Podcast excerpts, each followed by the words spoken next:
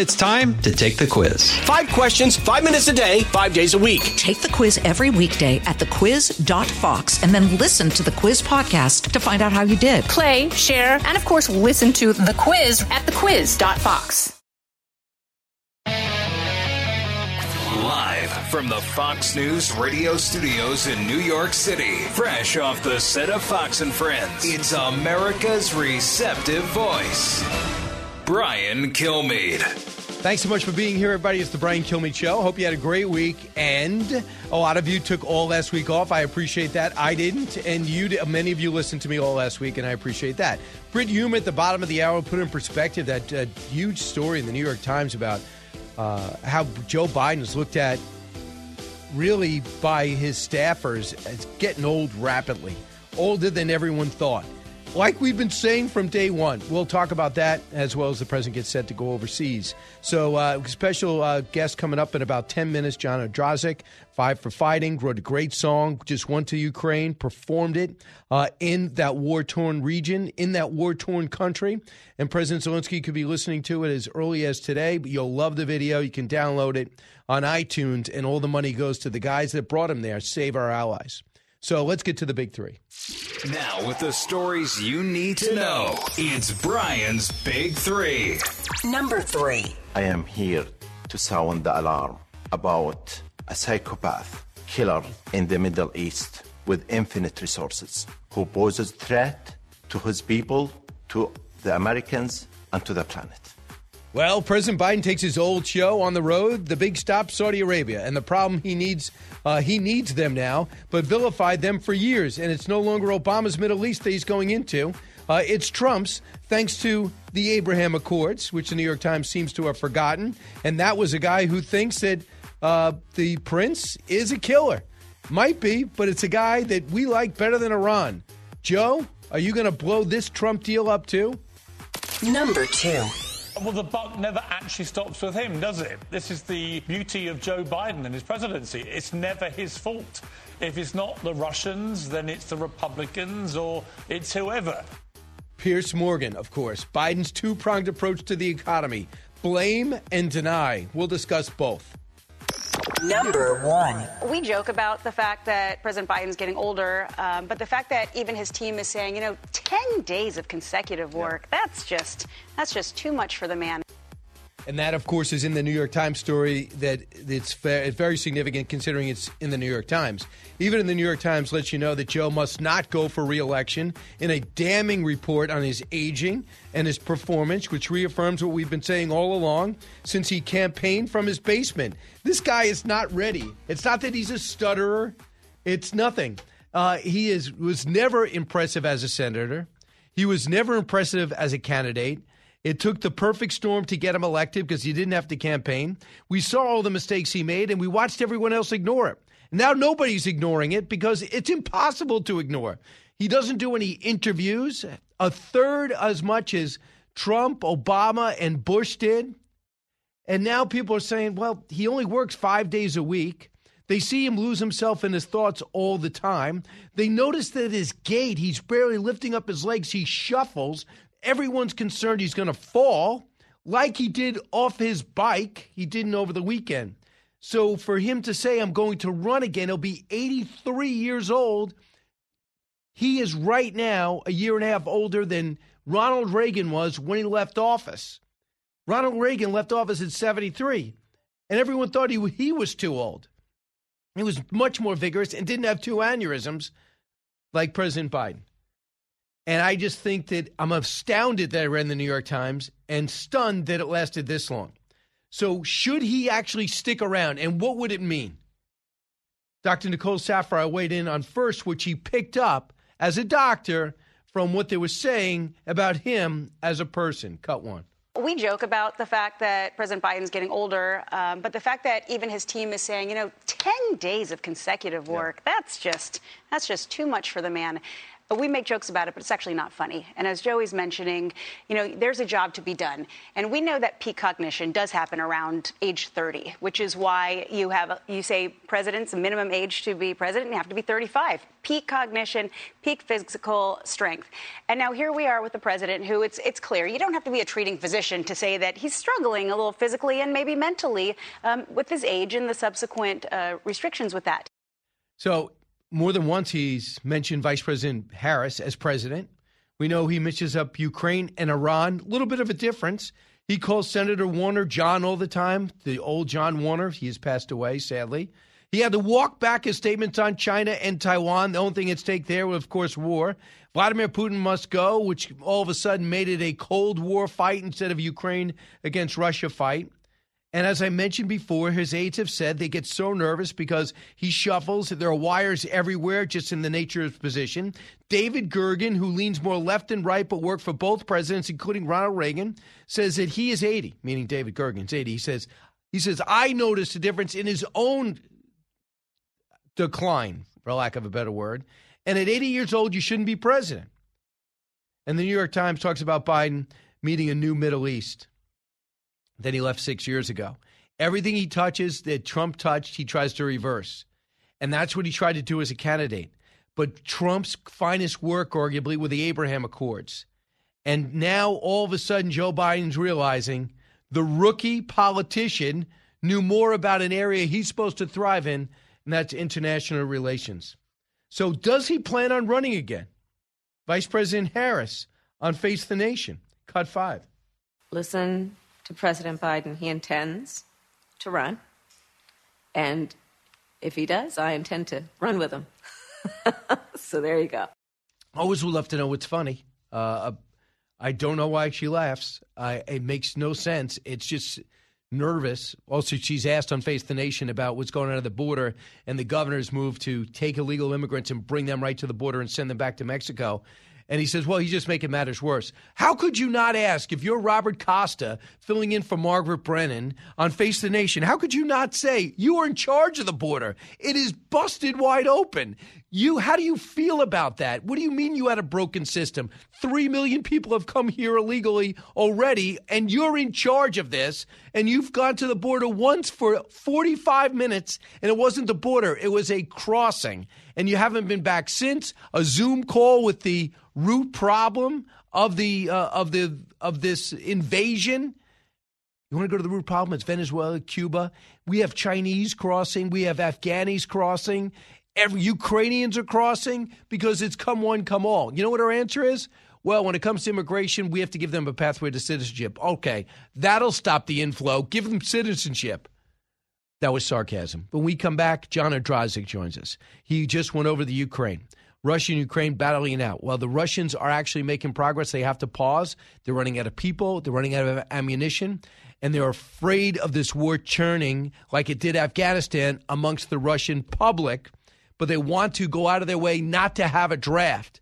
But he went and saw the rubble up close and personal. And he made it part of a video of a song he wrote in tribute to President Zelensky. I can't play the whole thing, but I'll play a lot of it. And just know if you download it, the money goes to save our allies who did more to get our people out of Afghanistan than anybody else. And now they're helping, including getting our reporters out of Ukraine and still helping get our allies out of Ukraine in that war torn nation. We come back, that story, and then, of course, Brit Hume, and then we end this hour with your calls. This is the Brian Kilmeade Show. Newsmakers and newsbreakers. Hear it first on the Brian Kilmeade Show.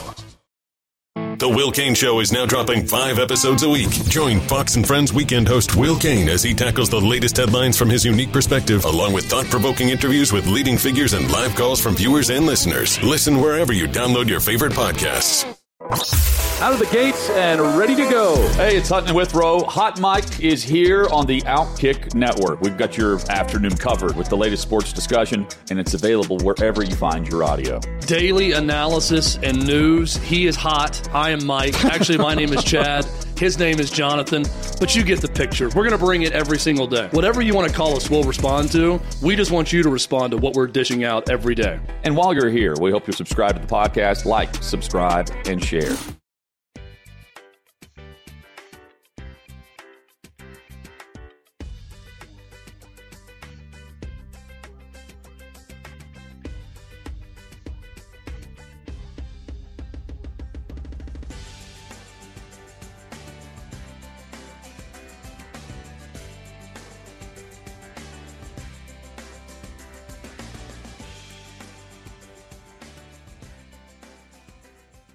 And, and that is the that is the voice, and that is the the Ukrainian orchestra, and the lead singer and writer of that song, John Ondrasik, singer and songwriter. You know him from Five for Fighting. Uh, he is ex- he he bleeds red, white, and blue. Extremely patriotic. Uh, really moved to write a song uh, to take action. Uh, when they, we watched the, it's almost coming up on a year, the ridiculous, embarrassing withdrawal of Afghanistan. And that's where he formed a relationship with Save Our Allies. They helped him get into Ukraine to shoot a video of this song, which you haven't heard yet. You have to listen to it. It's awesome. And then picture, the, picture this if you download it, you can actually see the video of War Torn Ukraine. And in the middle of it, you see the Ukrainian orchestra. And in the middle of that is a guy playing the piano, and that is our guest. John, welcome. Congratulations on, on pulling this off. First off, the what is it? Why is this just not a conflict to you? Why is this not? So a lot of people look at the Ukrainian situation and say, "Well, I feel bad for them. It's not my problem." Why? Why do you think it's it should be our problem? And why do you? Why is it so personal to you? I understand that sentiment by folks. Um, why are we sending all this money? It's not our problem. It's not on our shores. But I, uh, talking to people much smarter than me, I, I think they feel if we allow Putin to devour Ukraine, the dynamic doesn't change. It's just the Polish border now he's on after he takes Moldova and the, the Baltics.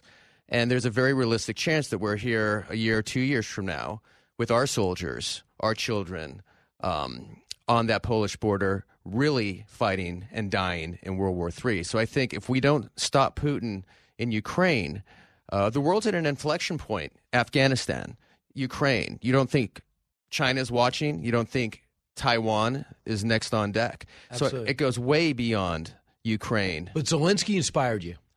How could he not? What did we offered him a plane ticket, and he said no. Not just for him, but his family. He stayed with his wife and children, expecting to be murdered. Remember, early in the war, they were Russian mercenaries trying to kill him. And they were going for Kiev. They were going for Kiev, yeah. I mean, that's where we recorded this on the outskirts of Kiev. So, yeah, Zelensky, is he a perfect guy? No. Did he stay? Yes. Is he inspiring the rest of the world uh, to come to the right side of history? Has every G7 leader almost gone there? Um, yeah, so I do think there's a reason we put Churchill in this video. I think he's a modern day uh, Churchill that's dragging the world to the right side of history. Right. And he's trying to say this is more than my fight. But Yes. There's something about a guy that meets the moment that Yeah. we don't see enough. Yes. That inspired me and it certainly inspired you. And that comes out with this song. And then you said, okay, I watched the video. We played it on Fox and Friends. It was great. But then you something about uh, something happened that got you into the Ukraine. Yes. And got you with the Ukrainian orchestra. and they got that piano. And then you write the parts for all these pieces in that. I mean, I can't get my head around what you had to do. There's so many minor miracles that allowed this to happen. And the setting of plane in front of the Mriya, the largest cargo plane in the world, the symbol of Ukrainian independence that Putin destroyed intentionally at the beginning of the year to gut them, to put the orchestra and me in front of that plane on that hollowed ground. Um, again, it was incredibly moving, but I think it's symbolic of the Ukrainian fortitude and stoicism you see in the faces of that orchestra, the whole Ukrainian people, and you understand why they're standing up to this Putin tyrant. Right. Nobody wants to be Russian. They want. They're looking west. They want to Right. be east. Right. Russians don't even want to be Russian. Right. So, so John, and and they- they're up for freedom. They want to have their imperfect freedom, just like ours is imperfect. But we have our own. We'd like to write our own uh, book, if that's okay. So, John, you get there because of Save Our Allies. Yes. And you don't want to give details how you got there. Right. But you were content to do this in Krakow. We flew to Krakow. We took a tr- uh, took a quick. it's a military operation, so it's always fluid. So whatever you think's going to happen is not going to happen. We were supposed to have a safe house in Krakow, but no. We land. You're gone. Three hours to the border. They drop us at the border. We walk across the border. Basically, we're stranded. We don't have a car. We finally get a car. We get to Lviv. We chase a train. We run on a train. We literally, it was like a bad movie. We jump on the train. Nine hours later, we're in Kiev. We thought we'd be shooting in a. What do you su- mean we? Uh, me, Save Our Allies, Nick Palmisciano, who was the lead kind of producer, uh, as well as one of the heroes of Afghanistan. Hollywood Herd led an American production crew. And then we had some security support. Um, there was about 10 of us there. Uh, we had uh, some Polish translators, Ukrainian translators. So it was a group of us.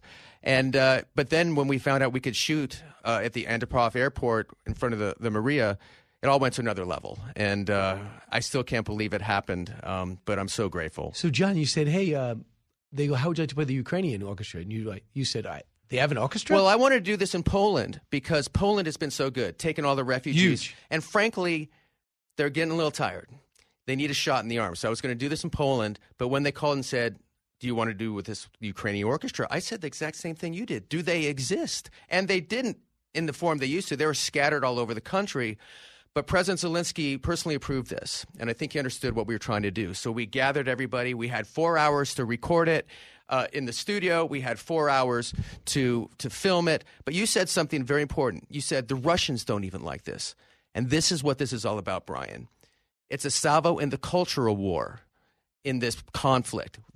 The Russians are politically isolated. They're culturally isolated. I mean, I'm sorry. They're politically isolated. They're economically isolated we need to show them that the artists of the world are against them. The World Cup's going to be a big, big deal. They're Yeah, out. They're out. And they, you know, they're being told that they're the heroes. The Russian people are being told they're the heroes. But if we have a live aid type global concert with every huge artist singing at the end of October, that will get into Russia and they will see that the world, the artists, their favorite artists are mm. against them and they can topple this dude. So, what changed? As much as you were moved to get there, to make the effort to be there, but when you play the song Yeah. and you listen to it back, it's very moving. Thank you. But what is it like sitting there with a piano in the middle of the street, surrounded by this orchestra, and knowing what you're playing for? the clarifying moment we were recording the orchestra in front of the plane and i sat, saw out of the corner of my eye a, a entourage coming in military garb turned out it was the general who approved us shooting at this location with zelensky's permission and he asked to hear the song and i saw the orchestra kind of stiffen and when we started playing they took flight they played with such vigor and pride and halfway through the song the generals and his entourage took out their phones and they started taping it Meanwhile, it's in English. uh, it's in English. They don't understand the words. It shows the power of music. Everybody's crying. The general's crying. Every you know. After we played, I lost it halfway through the song. I just lost it. I stopped playing and I just watched. But after after we played, there was this silence, this heavy silence, and it hit me right away why we're there. These people are fighting for their survival. And with music, our common humanity, their fortitude, it was incredibly inspiring to me. And I understand why Save Our Allies do these missions. I understand why heroes in our history go to Normandy, you know, bring the wall down. It's kind of that American spirit to support people whose freedom is under attack. Right. And it made sense. It made sense that moment why we were there. Don't you also believe that we need a recalibration in things we take for granted? Where we have an ability to go do all these things and protest and go at it and Yeah. wonder where the line is. These people are fighting for their utter survival. And in your video are a bunch of pictures of people who have lost their lives prior to this, since the inva- unwarranted invasion by Russia to try to teach a lesson because they wanted to vote for their own leader. You're so right. You know, people say, Were you scared? Of course I was scared. Um, but you know what? I got to leave. They don't. They're under this oppression. Putin's trying to reconstitute the Soviet Union. All these things we squabble ab- about here seem so trivial when you go to a country like that and understand people are dying for freedoms, freedoms that we take for granted every day. Well, can one man save the world? If you want to do something good today uh, and support Save Our Allies and be motivated by a song that will change or enhance your impression of this conflict, download this song right now. Can one man save the world? And uh, all the money goes to Save Our Allies. Videos on YouTube, Twitter, tweet it, share it. One man can't save the world alone. We're all in this together. So please share this, play it for your friends. The world needs to see it. Uh, Five for Fighting's John Ondrasik. Thanks so much, John. Great to see you in person again. Brian, you're awesome, my man.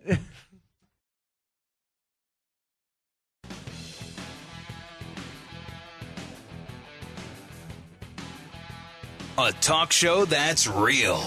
This is the Brian Kilmeade Show. We joke about the fact that President Biden's getting older, um, but the fact that even his team is saying, you know, 10 days of consecutive work, that's just that's just too much for the man.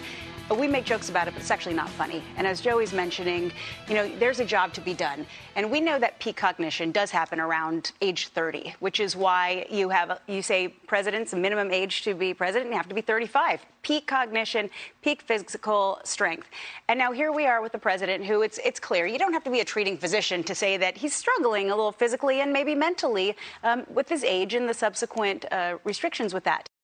And that was uh, Dr. Saphier just reading the story that we read using a medical background to say uh, President Biden, not the same guy.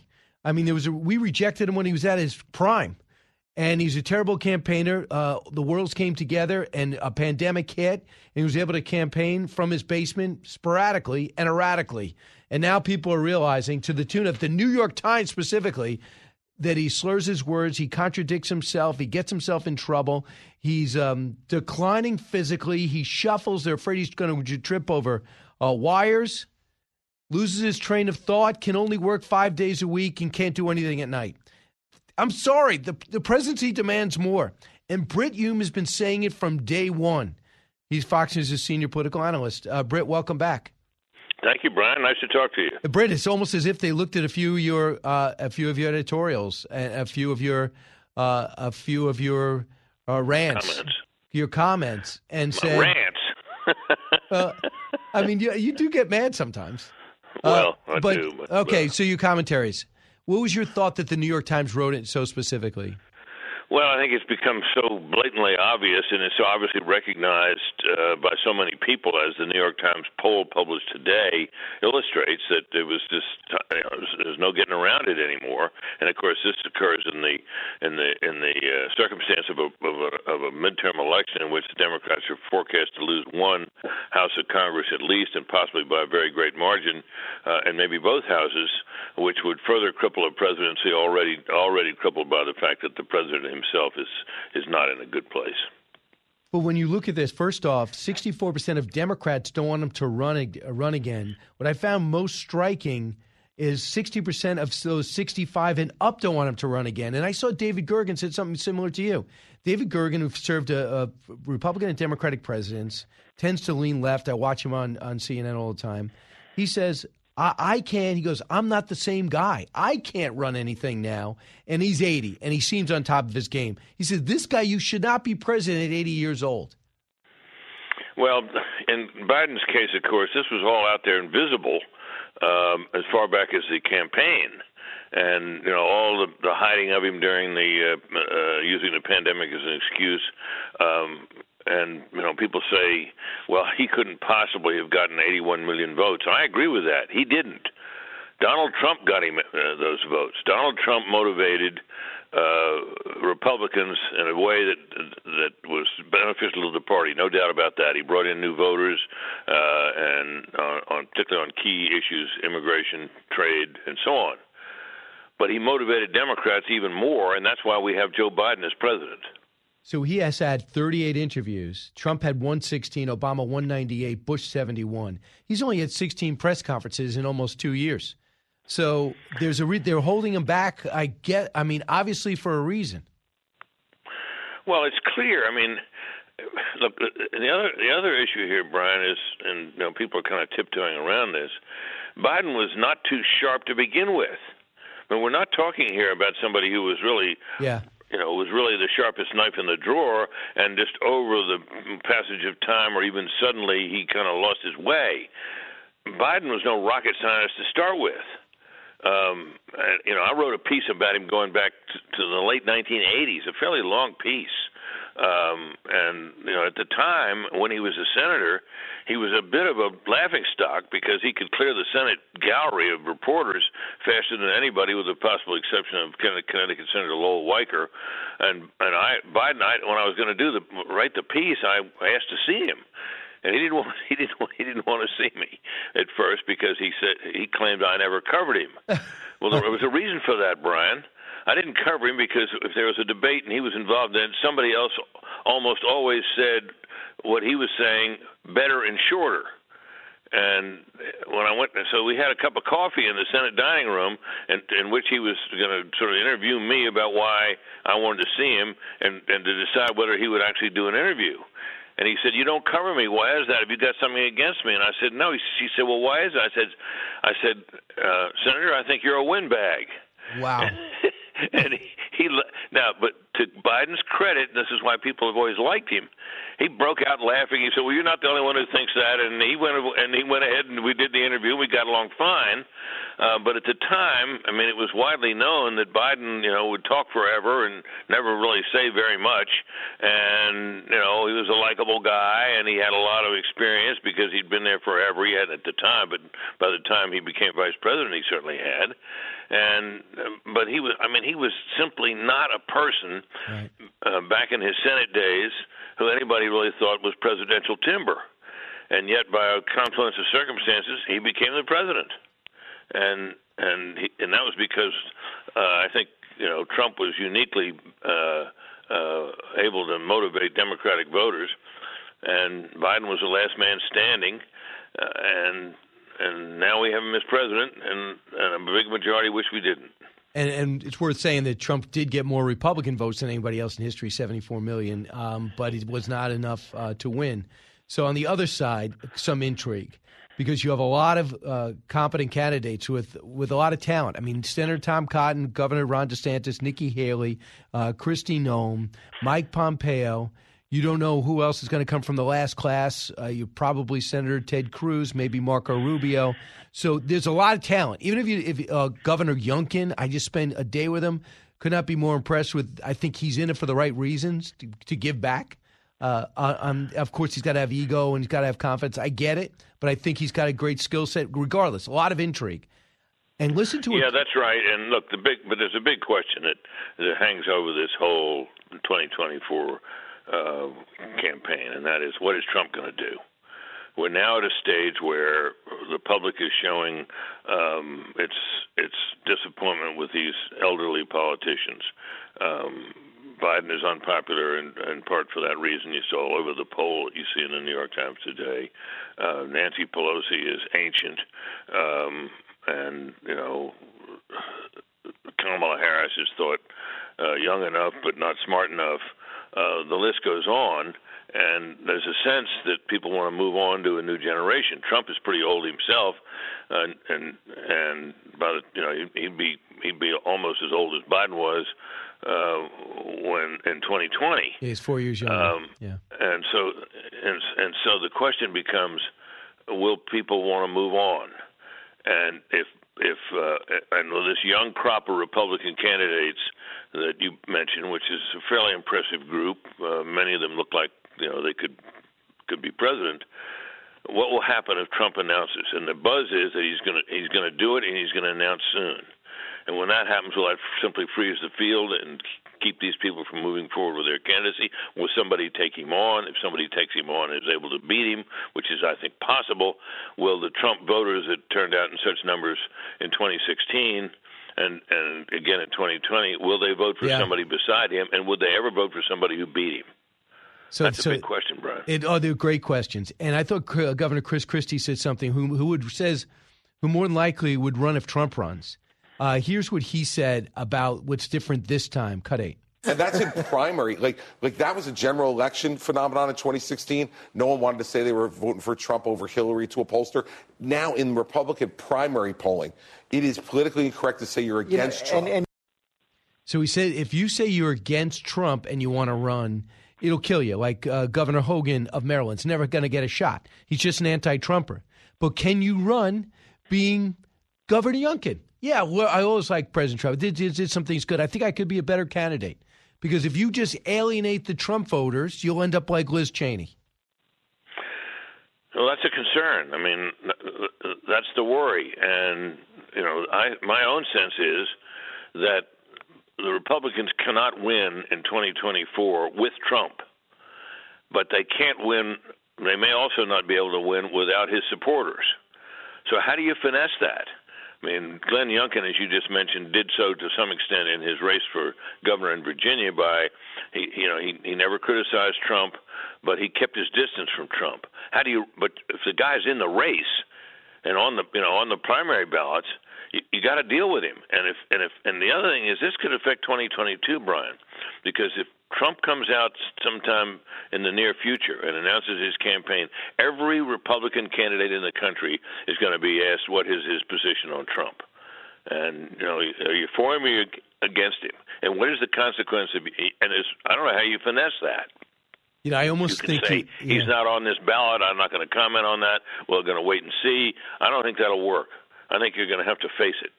I think regardless, if Trump says he for some reason he's not going to run, let's say the AG uh, interrogation and ridiculous lawsuits that are taking place here in New York uh, end up uh, being debilitating. Let's say something happens in Georgia that gives him in legal trouble, or something happens from uh, something happened with Merrick Garland bringing charges against him. I feel like he's going to get out and in two or three times. I think that'll be part of the drama. And if he, Oh, I- so I think I could see that being an issue. You? Well, I think look, it's a it's an interesting phenomenon with this uh, January 6th committee that they are, you know, every time you you look at something that they're excited about, it is always the further demolition of Donald Trump's image and reputation. That is what they're doing, and the question then arises: is is if they're successful in doing that, and it keeps Trump off the stage. Um, I'm not. I'm not sure that it can, but if it did, would it help the Republicans more than it would help the Democrats? I think there's a very good chance it could help the Republicans more. I, I like what some. Yeah, go ahead. Well, I'm just thinking the the record the Democrats have made so far under under under uh, Biden is about as much trouble as I've ever seen a party stir up for itself, and at least of all in such a short period of time. It's amazing um, what's happened. So, so, so. But if Trump is in the middle of things and and is still motivating Democrats, and the more you know, the more damage is done to his reputation, the more Democrats will fear him and come out to oppose him. Um, you know, I, I, I think it's I, I think it's the the key question, and maybe even for 2022. I, I know what I love when someone as experienced as you are is also intrigued by uh, this. So much of this is unprecedented, and I want to bring you to the other uh, other issue, what I think is a huge problem, and I think it's these protests. And when I saw Justice Kavanaugh got forced out of Morton's, had to leave out the back door, Morton's comes out saying these protests are out of control, and now they're starting to harass Morton's Steakhouse and starting to call in phony reservations and continue the protests around establishments, which means how many people, if you're Justice Kavanaugh or Justice Thomas or Alito, do you, uh, Amy Coney Barrett, do you want to go anywhere and hurt a local business? So you're going to end up holed up at some house surrounded by security at some lake? So here's what President Biden said. You would think he'd have maturity in this moment. Cut 20. Women who were protesting outside the White House yesterday. Yes, keep protesting Um, because keep making your point.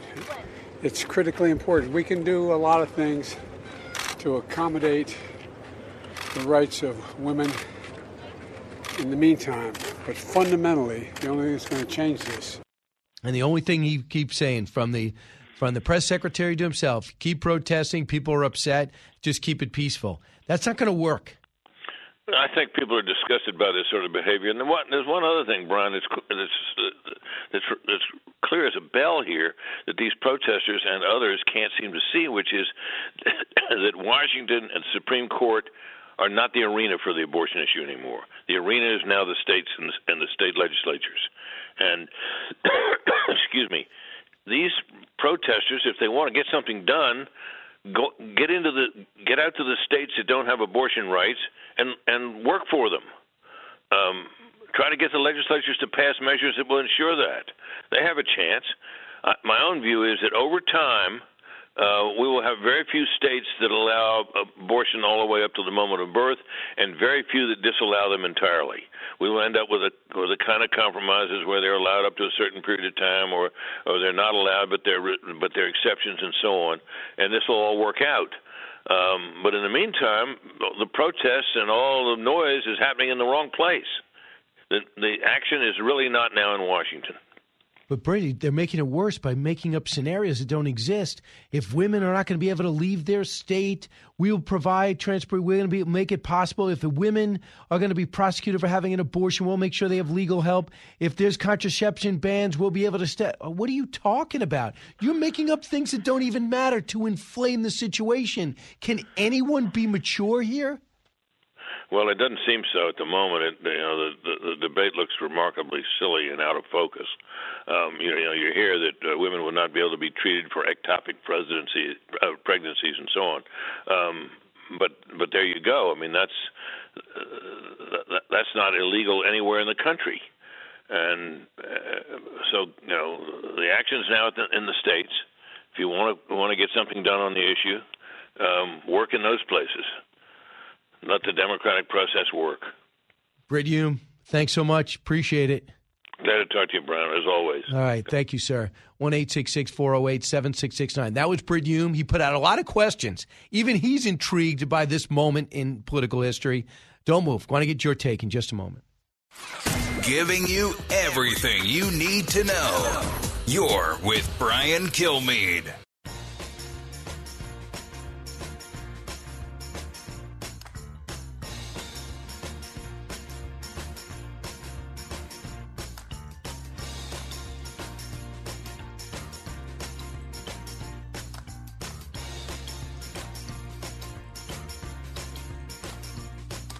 Radio show like no other. It's Brian Kilmeade. Always love having uh, Brit Hume on and to have John Ondrasik too to this hour. I thought I, thought it was really great. I do want to point out that we finally got with all the pandemic. It took forever to finally organize and get four venues all set up. But I have four venues set up, and I hope you guys can join me. Uh, maybe on all four of them. Why not? Uh, in Newark, New Jersey, uh, Saturday, August twenty seventh. I'll be talking about uh, uh, bringing inside Fox, bringing you inside sports. Also, it's a lot of fun, and we talk about basically winning the war on history and why America has been great from the start. So, August 27th, 2002, if you want to come down there in person, intimate studio, New Jersey Performing Arts Center. So, that'll be uh, go to briankilmeade.com. It'll just tell you how to buy the tickets. Then the next week, September 8th, in Albany, New York, at the Egg, Empire State Plaza in Albany, New York. Uh, please join me there. Uh, tickets are now available. Uh, and also VIP access. Is where you can meet before the show. In Branson, Missouri, uh, Saturday, November 12th. Uh, that'll be at City Hall Live. And that's when my book, The President of Freedom Fighter, comes out on paperback. And then the next uh, the next day, I'll be in Oklahoma. I hope I can do that at the Cox Convention Center uh, in Tulsa. So please get your tickets early because I doubt that I can't manufacture them, especially in this age of everybody making sure uh, that it is uh, COVID friendly. So get your tickets early. I just go to briankilmeade.com and just go to Ticketmaster. Uh, you just find out about the Fox stories, inside sports stories. You'll be able to actually interact, and we'll talk about not only what's in the news, but uh, in America's past, told the right way. Brian Kilmeade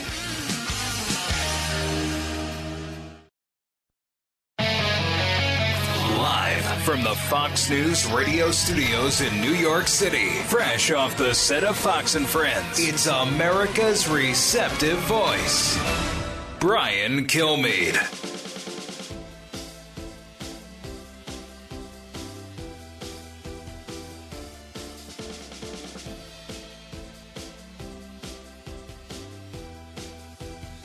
Thanks so much for being here, everybody. It's the Brian Kilmeade Show. A lot of you did not come to work for a week. That's fine. We were here, took July 4th off, and then we were back. I get the sense, I had to wait a long time for an elevator, that people are back in, at 48th and 6th in Midtown Manhattan. I don't know about you. I know, too, in Virginia, I saw this story that Governor Youngkin said, hey, state workers, can you guys come back to work? And if not, you probably have to find another job. So many people just quit. They don't want to work five days a week anymore. What happened to this country? Uh, we're going to be joined by Michael Goodwin shortly, and then we're going to talk to Michael Rubin, a senior fellow at the American Enterprise Institute, uh, to talk about what the president's uh, Saudi Arabian trip that I think he takes off on Tuesday. So let's get to the big three. Now, with the stories you need to know, it's Brian's Big Three. Number three. I am here to sound the alarm about a psychopath killer in the Middle East with infinite resources who poses threat to his people, to the Americans, and to the planet. That is Saad Aljabri on 60 Minutes talking about what he thinks MBS is doing in Saudi Arabia. Uh, they're trying to kill his family. He was forced from the country. He's not happy. President Biden takes his old show on the road now. The big stop is Saudi Arabia. The problem is he needs them now, but vilified them for years. And it's no longer Obama's Middle East, it's Trump's, thanks to the Abraham Accords. But guess who gets no credit? Trump. Guess who gets no mention? The Abraham Accords. Will Joe blow this one up too? Number two. Well, the buck never actually stops with him, does it? This is the beauty of Joe Biden and his presidency. It's never his fault. If it's not the Russians, then it's the Republicans or it's whoever. That is Piers Morgan, Biden's two pronged approach to the economy blame and deny. Number one. We joke about the fact that President Biden's getting older, um, but the fact that even his team is saying, you know, 10 days of consecutive work, that's just that's just too much for the man. And they were talking about coming home from the G7 before he went to Saudi Arabia. Dr. Nicole Saphier from the New York Times lets you know that Joe must not go for reelection. In a damning report on his aging performance, which reaffirms what we've been saying since he campaigned in his basement. He's too old, and he lost his fastball and his sinker and his changeup. Michael Goodwin's got a huge repertoire, and he has not lost his fastball. New York Post columnist, Fox News contributor, joins us now. Michael, did you read the the place they used to employ you, the New York Times, put a scathing column uh, full of uh, quotes from people that've been working with him about his ability to do this job. Did you read it? Uh, yes, Brian. It is uh, it is shocking, and yes, I uh, I did my undergraduate work at the New York Times. but uh, it, it, look, I, I mentioned uh, two pieces uh, in the last couple of months, and this to me is the confirmation. The, the, the first was that uh, Democrats were talking about crime, and it was therefore you know Democratic candidates in a number of particularly cities, mayor, mayoral candidates, were talking about crime, and therefore crime was no longer a taboo subject among Democrats. That was the signal you can campaign on crime from the New York Times, which I think most people don't fully recognize, Brian, is the brains behind the Democratic Party, such as it is. They lead I mean, it. it. It really creates the talking points. It largely creates the agenda. It gives permission slips. It denies certain things. It has given a permission slip to talk about crime. And then more recently, it took the same treatment to Biden uh, himself and this issue that people were looking for alternatives. And again, you saw the Democratic Party respond. You have more people talking about it. More, it's a more open thing. Should he run again? And now, finally, this piece. They do a poll, or, or, or they, they, uh, I guess, they commission a poll with uh, Siena College, a, a legitimate pollster, and they come back with this finding, which is 64% of Democratic voters saying they would prefer a new standard bearer in 2024. 64%. I mean, Joe Biden is a dead man walking as far as Democrats are concerned, and I think the New York Times has has taken up the mantle now. It's going to make sure it happens. I mean, the Times is is nothing if it isn't the propaganda arm of the Democratic Party. It's the Harris and, poll. Uh, and in addition to being its brain, so it's now Right. it's now taken over the party's thinking on this issue. 60% of those polled are 65 and up. So don't act like it's a bunch of 30 year old whippersnappers who don't have any patience for grandpa. Those people who are seniors say he shouldn't be president. David Gergen, quoted in the same article, says, I'm 80. I should not be president. I should not be running anything. And I'm not putting him down. He's putting himself down, saying that that's 80 year olds. It's too much of a job right now. They point out. Uh, they point out too that he's walking. He's aging before our eyes. He he's walking back the comments in China, walking back his comments about Vladimir Putin must go. He mixed up Ukraine and Iran. A few times he's called Vice President Harris President Harris. He calls Senator Warner John Warner instead of Mark Warner. John Warner's dead.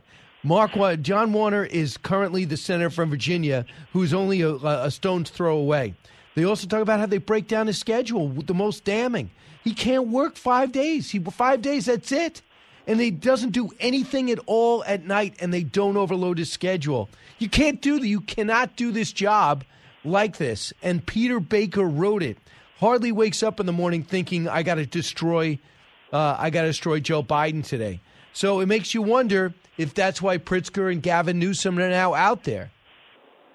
Look, I, I mean, I think you're right, and, and there's another damning number in here too, Brian. That uh, you mentioned senior voters. Uh, 94 percent. Uh, this is in the Times survey of Democrats under the age of 30 said they would prefer a different candidate. 94 percent. I mean, that, that's the end of the youth vote for the Democratic Party. Um, and so, uh, look, Joe Biden, uh, it never made sense. I mean, you, you have to go, you think of 2020 and the whole thing that he campaigned from his basement because of COVID. I mean, it was, it was a very strange election in so many ways. Uh, and here we got a president who's just not up to the job. And look, I, I think uh, there's another element too, Brian, and, and it really is. I mean, Steve Hilton was making this point on Fox last night.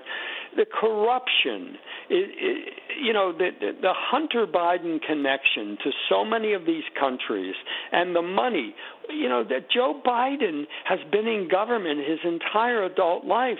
Where did he get all the money to buy these houses and things? Why did I mean, where did all this come from? And, and so I think that in many ways Joe Biden is a relic. He, I, I've compared him to the Tammany Hall uh, creatures of, of yore in New York, where they basically, as one of them said, I seen my opportunities and I took them. Government was a way to get rich. Government was a way to have power and protection for yourself and your friends and your family right. and to make a lot of money doing it. And I just think it's undeniable that there is a thread, the, the big guy getting his 10% cut. This was not the first time Joe Biden got a cut of Hunter's money. I right. believe it with all my heart. And by the way, there's where is the money? Uh, that where yeah. is the money? What what is going on there? And on some level, I've always thought this. I, I think that Hunter wants to do in his family, and I do. On some level, he's almost taunting them with that book and with these details, taping everything, putting voicemails in the cloud. Are you kidding? So I want yeah. you to hear. If you want to hear, uh, this is a little bit of a non sequitur, but it's the same genre. Kamala Harris was on Face the Nation, and I've never seen a bigger layup of an interview ever in my life. And listen to this question to Kamala Harris. Cut four. Finish this sentence for me. Americans need to vote for Democrats in November because our democracy is on the ballot. Truly, truly. If you look at an issue like choice, it's on the ballot. A woman's right to make decisions about her own body and potentially what can happen in the not too distant future around issues like access to and right. and making. I mean, you are you kidding me? Well, and, and and I love this idea. Democracy is on the ballot. That is precisely what the Supreme Court said. That that abortion should be decided in a democratic fashion. It should be decided by voters and their representatives. I mean, it is said it said the same thing about the EPA and emissions. Uh, you know, every everything. The, the Times wrote that the, the court lurches to the right. EPA and emissions was the same thing in, in a sense, Brian. It said mm. that Congress has to make these decisions, not the administrative state, not bureaucrats. You would think that people who really believe in democracy would say, yeah, that's the point of our Constitution, is that the powers are delegated to the federal government are few. It's most powers are delegated to the states and their representatives, which is the democratic process. I mean, why Democrats won't accept the democracy that's in the Constitution, why they want a big federal government with Supreme Court making all the decisions, that's to me anti-democratic. Right. And lastly, the President of the United States is making the most of this Roe v. Wade. He's making up scenarios that don't exist. Abortion pills are going to be banned. If you go to another state, you're going to be arrested. Women aren't going to be able to travel. Same sex marriage is going to be banned. You're not going to be able to use contraception. And then the president last week brings up this story of a 10 year old that was raped, uh, was a rape victim, and had to leave their state to get an abortion. Horrible. The only problem is, it more than likely is not true never fact checked. According to, uh, according to uh, fact check to the uh, fact check, uh, is it Glenn Kessler in the Washington Post? Nobody can find this story. Nobody could see any type of uh, harassment complaint or any sexual assault story in this state.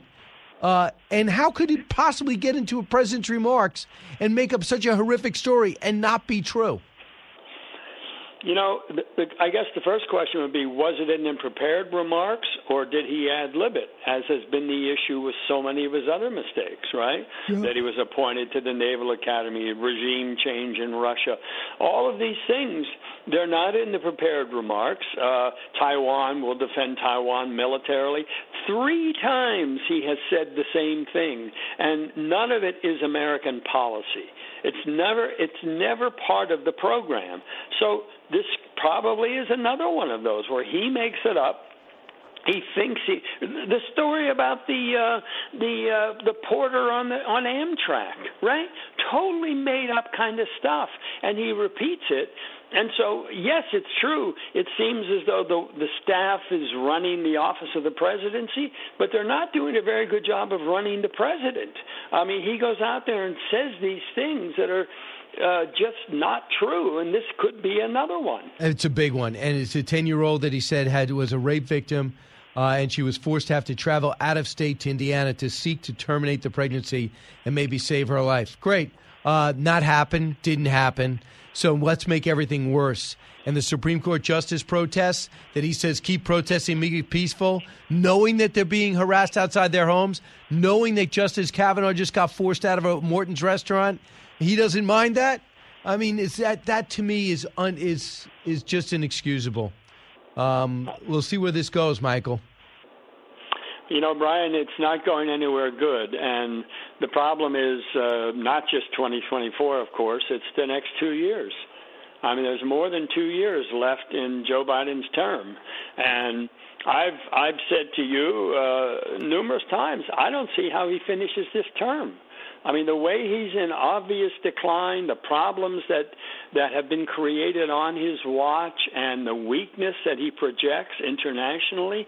Uh, it is hard to see how he's still he's still there two and a half years from now. Yeah, repeat the line. It's hard to believe he's going to be there two and a half years from now. That's what was in the prompter. So I just wanted to repeat that line. I mean, he actually repeated that line. Repeat the line. So, and by the way, his staffer should be fired. I mean, you know what you're dealing with, and you put that in the prompter. Well, and those instructions, right? The cheat sheet. You you take your seat. Yeah. You yeah. Well, well, whose seat should he take? I mean, whose seat would he take if it wasn't written down? He should take his own seat. I mean, he had a card in his hand. Like For this. people at home to know, he had a card in his hand. They say when you walk into the room, take your seat, uh, and the most basic, rudimentary things that you would think maybe an eight-year-old would need written out. Maybe an eight-year-old. He has to have it written out as president of the United States. Unbelievable, Michael. Thanks so much. Always a pleasure, Brian. Thank right, you. You got it. Listen, uh, it's your turn next. I know you have a lot to say. 1 408 7669. We'll talk about that, the president's trip over to Saudi Arabia, uh, and we'll talk about as well the uh, the economy, uh, where you think it is, and why do you, why you're not buying that it's now Republicans' fault. Don't move. Diving deep into today's top stories, it's Brian Kilmeade.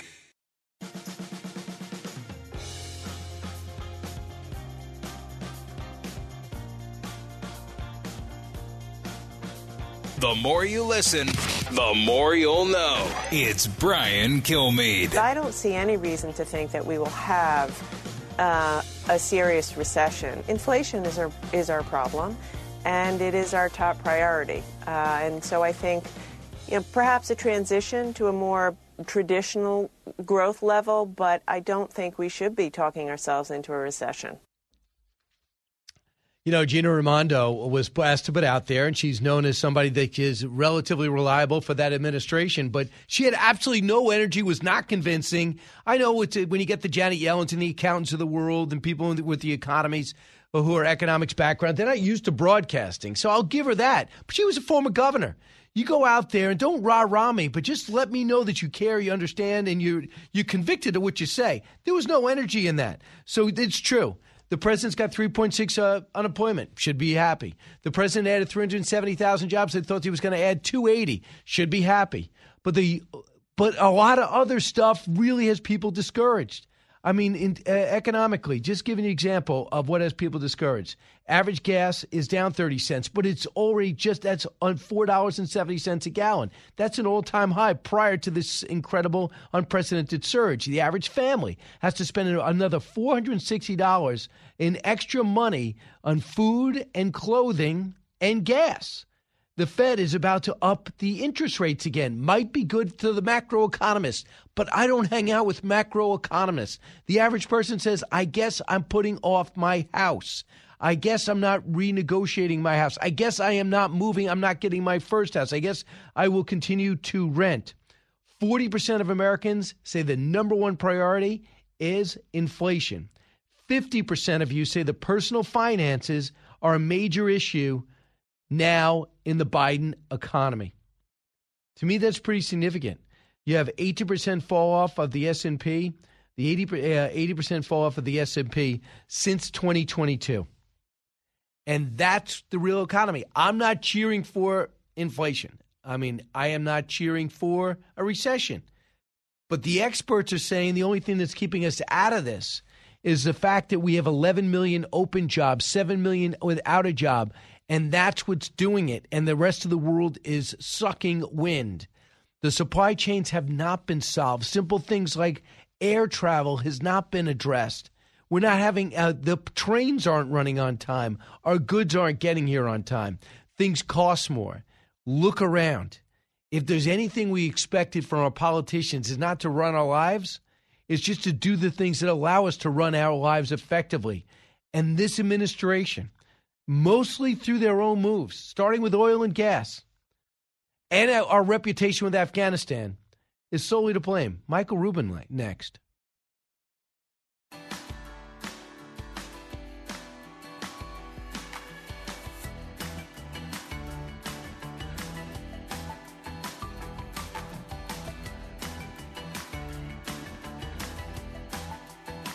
If you're interested in it, Brian's talking about it. You're with Brian Kilmeade. This administration is full bore in relations with China. China is probably the largest human rights abuser on the face of the planet, yeah. uh, although Russia is trying to give them a run for their money. And we've had relations with Saudi Arabia for 90 years, actually 91, because the diplomatic uh, relations were established in 1931. So this is a little bit late, but uh, look, picking up a page from Trump and trying to move it forward and get Saudi into the into the Abraham Accords would be a great step forward. Uh, we shouldn't be over there begging oil. Right. Now, that is Robert Charles, uh, former naval intelligence officer, and also had roles in the State Department. Michael Rubin joins us now, senior fellow at the A at AEI, where he specializes in Iran, Turkey, and the broader Middle East. President's going to the Middle East. Michael, it's a much different Middle East than the president last visited six years ago, wouldn't you say? I would absolutely. Unfortunately for President Biden, it seems to be a little bit too little, too late. His strategy is falling on deaf ears. Um, he just seems completely out of touch with the reality, and I'm afraid that um, moving forward with his Saudi trip, it's not going to end well for him. He's already, they already, Saudis reportedly already have parameters. They do not want to talk about any social issues. They don't want to talk about human rights. They don't want to talk about Khashoggi, and they will not even put on the table their oil alliance with Russia. Well, you're absolutely right, Brian. I mean, the Saudis feel like they're in the driver's seat. They also believe that President Joe Biden humiliated them uh, for purely domestic reasons. He, they don't believe that he understands the threats which the Iranian backed Houthi rebels in Yemen play.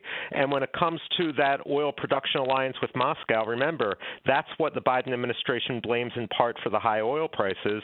So it's curious what Joe Biden expects to get. When we talk about the Saudis having long memories, they're still complaining about the way they were treated during the oil embargo back in the 1970s. This notion that President Biden, for his progressive base, can bash a longtime ally that's always stood behind us when we needed them, and then turn around and support us after the gratuitous um, treatment which Joe Biden dispensed to them. It, it, really is unbelievable. So just picture this for people that don't really want to memorize the region or travel there, just know it's, it's important. And understand this the Houthi rebels take over a friendly government. Whatever you thought of the Yemeni government, they were friendly to the Saudis. The Houthi rebels are supported by Iran. Without Iran support, they don't exist, or they're not an effective. Uh, they're not an effective force. And they decide to start lobbing rockets into Saudi Arabia. So Saudi Arabia. And not only uh, so rockets, and Saudi Arabia starts hitting back, and now they're the because they were uh, listen. Saudis weren't smooth with what they were doing with the blockade and everything, but they were responding to attacks. Correct? That's absolutely correct. And let's let's just be clear, they weren't attacking military targets.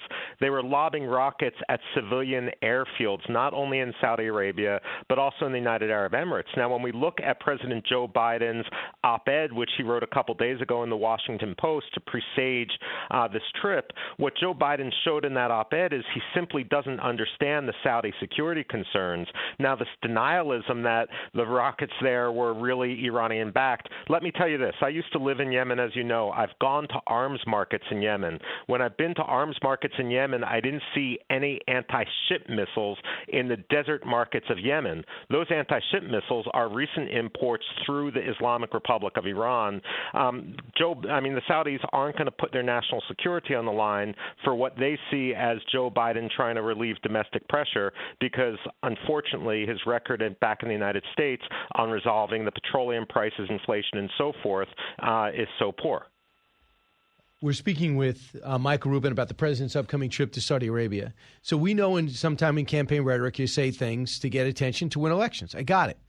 But out of nowhere, he talked about the, how much contempt he has for Saudi Arabia, how he says they're a pariah in the region. They were going to be isolated, and he was basically going to demand reforms and not not interact. He has totally changed his tune because one is real politics. It's like they're not perfect, but they're they're our preferred ally, and one is some fantasy world in which Saudi Arabia doesn't matter. And that world, even Donald Trump, as a rookie politician, picked up right away and he was able to leverage the Saudi and Israeli flourishing relationship to normalize relate trade relations with Israel and other nations. And right now, even though it's not formalized, Israel does not have an enemy in Saudi Arabia because they have one thing in common: they all hate Iran. What has the president done with Iranian relations that's different from Trump's, Michael Rubin? Well, if you actually look at the timeline of Iran's nuclear program, what you find is that the Iranians waited until Joe Biden was in office before they ratchet up their uranium production because they were afraid of Trump.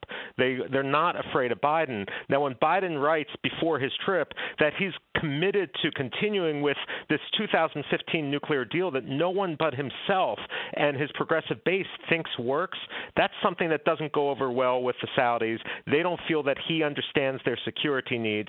Now, it's fair to criticize Saudi human rights, although in a diplomatic way. But two things here: is it better to throw the baby out with the bathwater, push Saudi Arabia into the arms of China and Russia, which is what he did? At the same time, I hate to tell you this, but there's no angels in the Middle East. This notion that somehow the Houthis are angels and the Saudis are deserving of contempt, that's not the way you treat American allies. That's not the way to signal that diplomacy is back. Absolutely not. It'll blow up. And why not just acknowledge the Abraham Accords and build on it? I mean, in the past, one administration to the next would pick up Middle East policy. They change it. I got it. But you have a change of embassy. You have a change in Middle East for the better. And now the Palestinian issue has been marginalized with that corrupt government. People are recognized they're, uh, you can't deal with them. So why not just take advantage of that? Having said that, how do you think this will come out this weekend, this week? Well, ultimately, I can't imagine that the Saudis are going to try to throw Joe Biden a life raft before the November 2022 elections. They might treat him politely. There might be some high level snubs, however, but ultimately, I think that Joe Biden is going to come back empty handed. If he wants to address oil prices at home, he's got to be serious about domestic oil production. He can't help hope for any uh, life rafts from those whom he's bashed around in the Middle East. Here's what Governor Greg Abbott said just about that. Cut 18. It's so embarrassing and so two faced by the Biden administration, uh, going off to Saudi Arabia begging for them to produce more oil when uh, we have the oil right here uh, in the state of Texas. Texas uh, is one of the, if not the most prolific producer of oil in the entire world. Obviously, and he keeps vilifying oil and gas by not producing enough and not refining fast enough when maximum refinery capacity has been reached and he's been vilifying fossil fuels from before he was elected. You're you're absolutely right there. Um, he simply shoots from the cuff. He believes that his democratic um, democratic base is what's reflected on Twitter. He doesn't realize how far out of the mainstream Twitter and he are right now. And let's also look at fossil fuels. The fact of the matter is, with technology, they've become a lot more clean. Um, you can't expect people who are trying to live uh, paycheck to paycheck to prioritize um, some super expensive alternative energy, which frankly doesn't work all that well anyway. Uh, frankly, Joe Biden just seems out of his element, and the Saudis are completely frustrated by this, even if they wanted to work with his administration. So uh, I see him heading over to the Middle East and seeming desperate and being able to walk it back. But you know what's interesting? His left wing of his base is upset at him. They don't want him going over there. Well, that's that's ultimately what I mean. There's this notion that there's some sort of angel in the Middle East. The what Joe Biden needs to understand is what every president, Democrat and, and Republican before him understood, that we are under threat by the ideology of the Islamic Republic of Iran. In the founding statutes of the Islamic Revolutionary Guard Corps, it defines the purpose as export of revolution, which the Iranians in turn defined as waging insurgency. There's no way to diplomatically diplomatically explain that. He's got to be serious about the Iranian problem, and until he is, um, it doesn't matter what the domestic base thinks. He's going to lose the outside world. Again, so much for diplomacy being back. If Joe Biden is so arrogant, he refuses to look at perspectives outside Washington. And the people he's dealing with are irrational. They think we're going to turn to windmills. They think we're going to turn to solar panels and be able to make up for high gas and oil prices or fossil fuels. Listen to Congresswoman Fember, fellow squad member Pramila Jayapal. Listen to this, cut 14. I don't think that this is a good idea. I think that we are essentially sublimating human rights at this point with the president going for this visit. That's not to say that I don't think that the United States should have engagement with countries that we disagree with, but to go to have the president go essentially what feels to me a bit of, of hat in hand begging for help on the oil front when we know that the president knows and has been clear about this during the campaign that Saudi Arabia and MBS have committed incredible atrocities, war crimes with uh, Khashoggi, and we know that there hasn't been accountability for that yet. Unbelievable. Final thought? What's actually interesting is even the Turks have dropped their um, their criminal court case against um, MBS with regard to Khashoggi. Look, when I talk to Saudi liberals very quickly, what they say is the narrative we have here about chopping up a journalist is wrong. Now, that's wrong too. But what they say is the way they see it is one Saudi intelligence officer was killed by other Saudi intelligence officers for reason they don't know. The situation is much more complicated, and it pays for Joe Biden to uh, listen to his experts in the intelligence community and so forth rather than simply listen to the squad on Twitter. Uh, yeah, I would think so, and I would think that would be his instincts. And his instincts or are being ill served by his chief of staff, Ron Klain whose job it is, whose beat it is to work the squad. And he seems to be won over by the squad, and it's going into every speech uh, the president gets. And those important lines, we all know he wants to repeat them because they wrote it in the prompter. Uh, Michael, thanks so much. And uh, last, before we go, just real quick, do you think Turkey's going to have any success working to uh, with Russia on opening up the Black Sea? Uh, Turkey is working fist in glove with Russia to um, to help Russia evade sanctions. They're not interested in opening the Black Sea unless they get paid ham- handsomely for it. So that's a no. Michael Rubin. Yeah. By the way, they are NATO. I don't know why, uh, but they are. Michael Rubin, thanks so much. Thank you, Brian. You got it. 1 408 7669. We come back.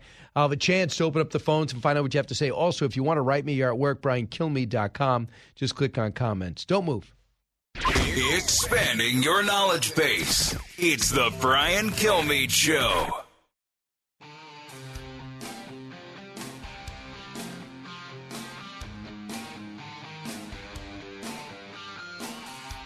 Radio that makes you think. This is the Brian Kilmeade Show. I am here to sound the alarm about a psychopath, killer, in the Middle East with infinite resources, who poses threat to his people, to the Americans, and to the planet. A psychopath. A psychopath with no empathy, doesn't feel emotion, never learned from his experience, and we have witnessed atrocities and crimes committed by this killer.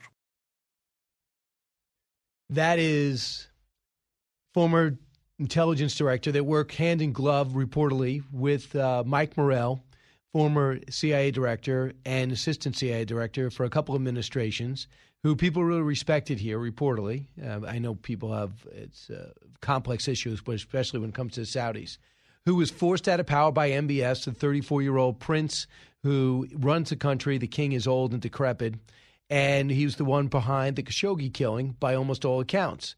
Now, everybody that was with Nayef, the old leader, uh, is hunted down. That's the way the Middle East works. It's terrible. That happens constantly, as you know. It's the way the Russians work, too, by the way, and the way the Chinese work. So they're hunted down. That this guy is in Canada, decided to speak anyway to 60 Minutes and say he's a horrible person that's, that's capable of doing anything. So that's the downside of working at MBS. And having said all that, most intelligence experts agree, and other administrations have concluded that MBS is a person to work for. That's why it was so unbelievably irresponsible of the President of the United States to use that as a talking point during his time when he was a candidate. When he was former chairman of foreign relations and knows there's a downside to alienating Saudi Arabia, who's going to replace him? Iran? And what the president's trying to do is get Iran back into back into the family of nations in order to get their oil back in the market to bring the price down, which is a lark. They're never going to do that.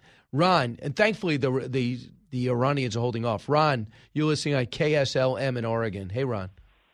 Brian, I'm going to tell you right now, this president is doing everything America last to destroy us. It's cost me an extra $4,000 so far this year on my food and my fuel.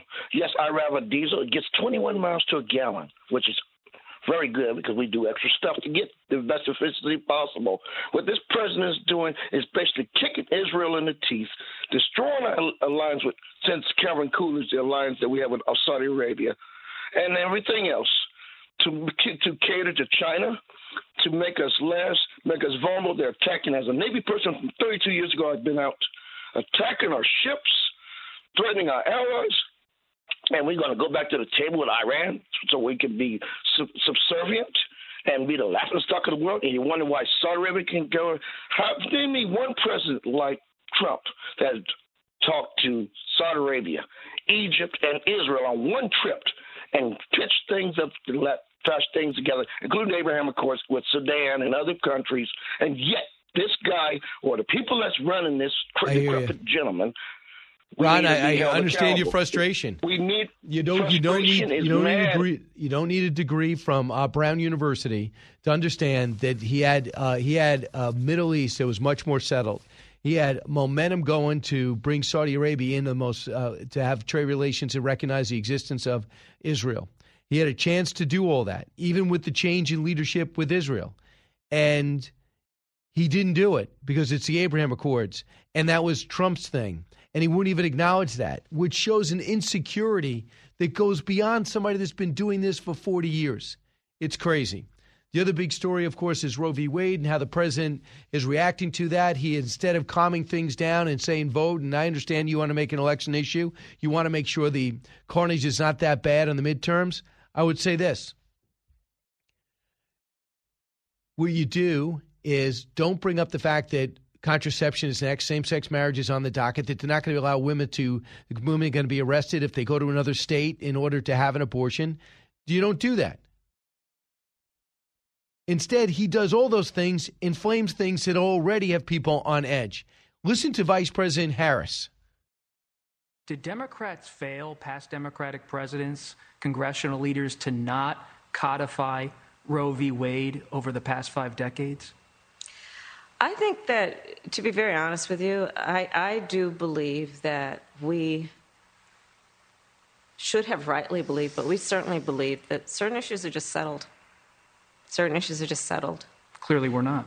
No, that's right. And that's why I do believe that we are living, sadly, in um, real unsettled times. Perfect. Uh, that settles it. So that's Vice President Harris. Had the biggest series of layup questions you will ever get as a world leader, ever. Uh, as a U.S. leader. I'm not sure what the rest of the world would do. But they're giving her more stuff to do. They're putting her in more press conferences. They're seeing if she can do it. It also shows that they lost confidence in the president as the Democratic Party. This is her audition. And if you watch that interview, you cannot feel great about it. Hey, go to briankilmeade.com. Find my four live shows. Get tickets near you. From the Fox News radio studios in New York City, giving you opinions and facts with a positive approach. It's Brian Kilmeade. Thanks so much for being here, everybody. It's the Brian Kilmeade Show, 1 408 7669. Jonathan Turley has been uh, summoned and he's responded to the call. He'll be with us to break down some of these protests, the horrible protests at Morton's. Uh, Justice Kavanaugh doesn't seem to bother the administration at all. Don't they know it's not going to stop there? Are they familiar with the fact that they have people that don't like them and that they will find out where their cabinet secretaries live and their officers live and their administrators live because they are encouraging people to protest and have no problem with doing it at residences or at restaurants?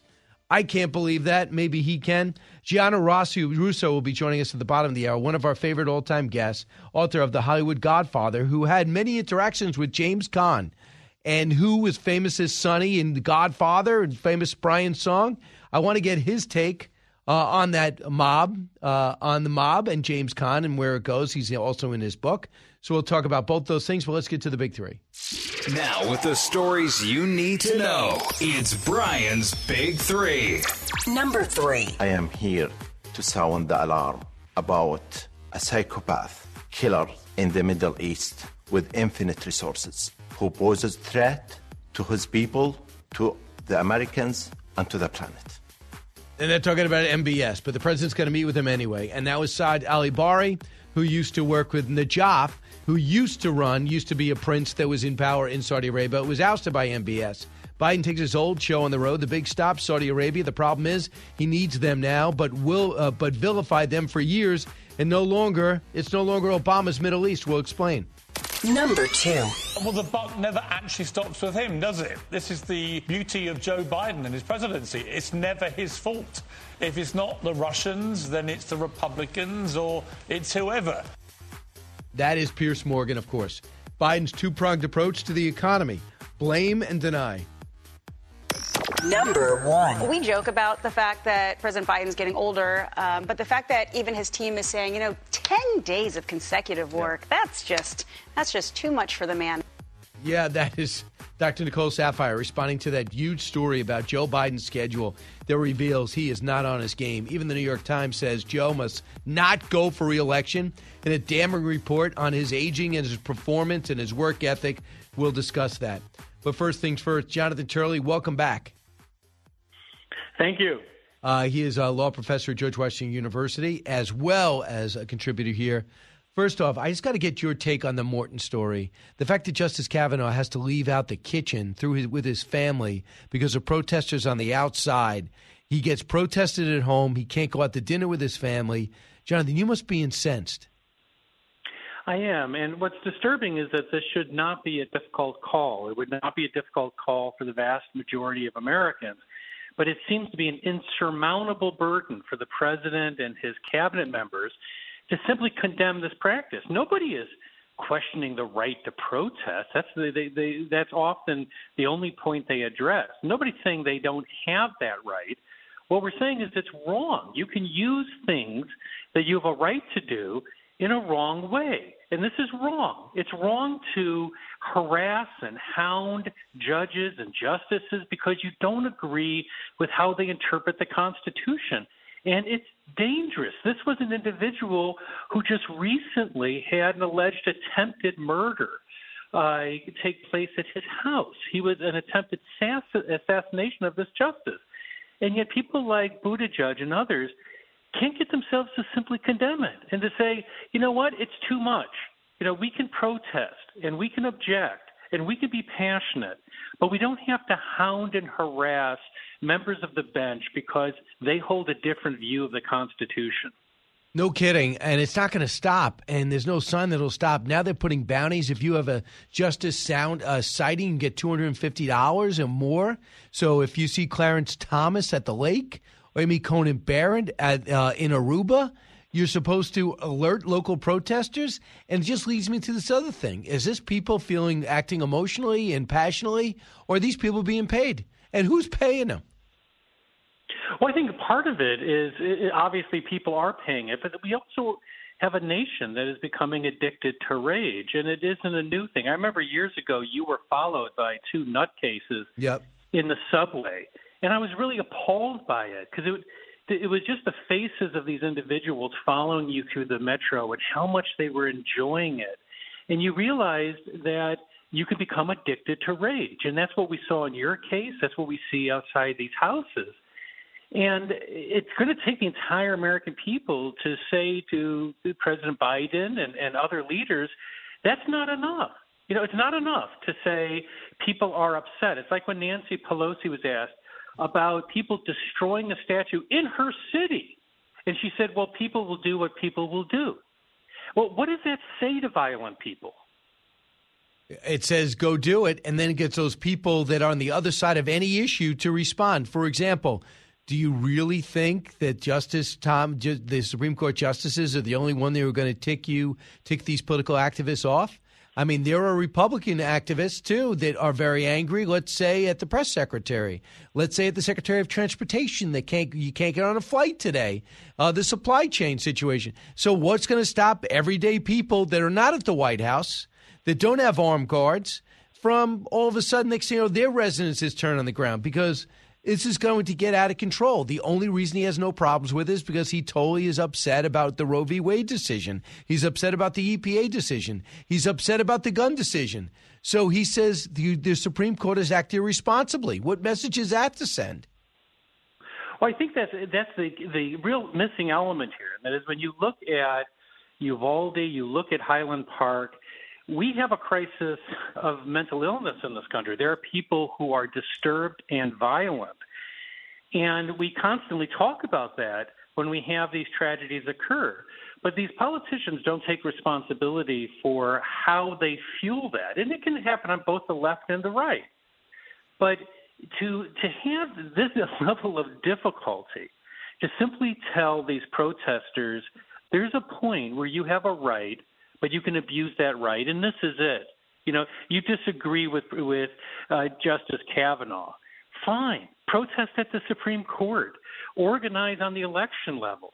You don't have to harass and try to intimidate uh, these justices. What's also interesting, by the way, is that Kavanaugh has been the fifth vote on critical votes this last term supporting the more liberal justices. I mean, they're they're, they're harassing a justice who, next to Roberts, yes. is probably the most likely to support the left of the court.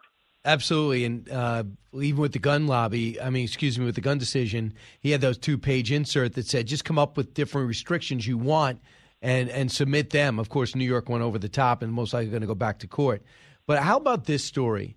Joe Biden, in an, in an attempt to get uh, to, I guess, swing votes and limit the damage done at the midterms, is expounding on what could happen with Roe v. Wade overturned. He's saying next contraception. He's saying they're going to stop women from traveling. They're going to they're going to try to uh, charge women that get abortions out of that state if they're residents of a state that doesn't allow them. They're going to talk about getting rid of contraception, all to panic people and gets this enrage them. Then he brings up this story, Jonathan Turley, of a ten year old that was raped and had to go to Indiana to get an abortion. The problem is nobody knows what the hell he's talking about. It's not rooted in any fact people have been able to track through government officials, through any abuse, through abortions that were done. How could you could he have made up this story? Well, what we know about that story is it all came from a single doctor who said that she received a call from another physician, but that doctor has refused to speak with media since giving that story over. And even the Washington Post said that's really not good journalism. You need some support before you run with a story like that. And if it doesn't constitute good journalism, it doesn't constitute good politics either to for a president to base it on without us really knowing what the facts are and what occurred. But his entire remarks were just completely baffling. I mean, the you know he he accuses the Supreme Court of ignoring early cases uh, on abortion. It's totally untrue. The, the it, was almost laughingly untrue because the criticism of the court is that it's by the left is that it spent too much time talking about the early uh, laws that governed abortion. But he also, in his remarks, said we have to protect the right to travel. Well, that's ridiculous. I mean, the, the, the right of women to travel, uh, to receive medical care or any yeah. purpose is protected under the United States uh, Constitution as long as it is, you know, lawful. I mean, you could be you could have interstate criminal cases, but you cannot be prevented from going to another state for medical or abortion services. The Supreme Court has been incredibly strong on this point, and it's just not credible. You have other Democratic members who have said that ectopic, uh, ectopic uh, pregnancies uh, um, are also going to be prevented uh, be by this decision. That's entirely untrue. That's not a viable pregnancy, and the treatment is not an abortion. But not putting that aside, there's two other problems. Most of these states, like Texas, Louisiana, Oklahoma, specifically exempt those procedures, and um, you already have a, a, a standard that easily protected them, even if they didn't. And so a lot of these this parade of horribles tends to disperse once you get closer. Now that doesn't mean that there's not significant issues here. There yeah, is a significant absolutely. issue. You know, they just they just said that abortion is not a right protected in the Constitution. People are totally in good faith in, in in arguing the other side of that, but you don't have to do what the president did and try to suggest that there are these other things that the opinion endangers when in fact it does not. It's very similar to the pandemic where did you hear that vaccine does this? Did you hear it's easy to catch here? Do you hear you shouldn't shake hands? No, where'd you hear that? Well, a lot of people speaking irresponsibly off the cuff or with hearsay. This is like this is extrapolating from a decision to try to incense people, in my humble opinion, to be motivated to vote a certain way.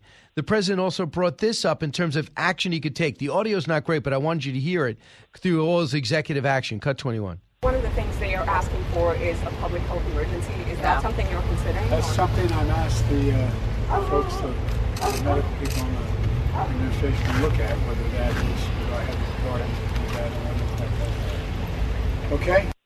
So he wants to declare a, pub, uh, a possible public health emergency. Does that have standing? No, even the dog in the background seems to be objecting. the, uh, if you actually go to the president's uh, own agency and their site, they explain accurately that this is not a public health emergency. They refer to that status as dealing with diseases and other types of illness that are rapidly spreading across the country. It doesn't even come close to something like this. And also, the president's own staff admitted that they looked at this and obviously dismissed it. They said that they didn't see how this would free up significant funds or significant authority, but what it would do is trigger litigation. And so the question is, why do it? And the answer is because this is a political health emergency. That by calling it, uh, uh, using that type of term, it gives the impression of action. It's like creating threats that are not in the opinion, like saying that that soon you won't be able to get contraceptives, even though the Supreme Court repeatedly and expressly said that is not the case and that its decision can, is not to be used for that purpose. Lastly, I, I, worked hard on Friday to try to digest, I think it was Friday, his executive order during our show, not having the, the legal background that you have. I can't see any substance in this these executive orders. I don't even know what it was supposed to do besides allow him to rant afterwards. Do you like what what what actionable did he put forward? Well, it's fitting. It comes uh, just before the free Slurpee day. I mean, the problem is that there's very little nutritional value in that executive order. Uh, it, it, basically says you need to support the right uh, that women have to abortion, uh, well, it's almost it's somewhat limited what you can do because the Supreme Court just returned this issue to the states. But what the White House is not saying, while raising these other issues that are not in peril is that the majority of women in this country, in all likelihood, will be in states that protect the right of abortion. The blue states have a very high percentage of our uh, population, and many of those states go way beyond Roe. States like Calif- uh, Colorado support abortion up to nine months, so that is way beyond where Roe uh, required. And by the way, only 10% of the country, according to a Harvard poll, actually supports uh, that type of law. Um, but also, over about 60% of abortions are handled with an abortion pill, which is very likely to continue to be available. And so, it, once again, there's lots of good reasons that that opponents have to oppose this decision. I understand that, but we really do have some obligation to be accurate and to try to put this into perspective for the public to know what it is we are debating. The president said in his remarks, vote, vote, vote, vote. Well, that's what the court said. The hmm. Supreme Court, he said, you know, we'll accept that challenge. Well, fine. The Supreme Court said, look, in 1973, we stopped a political debate in this country, and now you can have at it. And said, this is up to the American people. That simple. You could either do that as a leader, or you could say, I'm going to get people off the charts angry, and the, the ripple effects you're going to be responsible for. Uh, Jonathan Turley, thanks so much. My pleasure. All right. Uh, by the way, the President of the United States in the Rose Garden right now commemorating the passage of that bipartisan gun law. Well, not very popular with the right, but 14 votes at least uh, from Republicans. And what it did is didn't ban MR 13, uh, MR 15, AR 15s. Uh, it didn't uh, raise the age from 18 to 21 to buy a weapon. It did have uh, money put aside to give the states to help put, implement a red flag law with certain parameters, which, which, would change it from the Wild West, from the big blue states that are very restrictive to the red states that had very few restrictions. And it was a, it was a fine achievement. But the president, as usual, he asked for a lot, was angry, blamed the NRA, and then behind closed doors, the senators just actually went to work and I think they got something effectively done that I think, if implemented, would have stopped the shooting over on July 4th. You listen to the Brian Kilmeade Show. We're going to come back. We have some uh, open time for open lines, and then we'll talk to Gianni Russo about the role of James Caan and the mob, and also that series I love on Paramount Plus called The Offer. He's in it, not as himself, but he's portrayed in it. Brian Kilmeade. Educating, entertaining, enlightening. You're with Brian Kilmeade.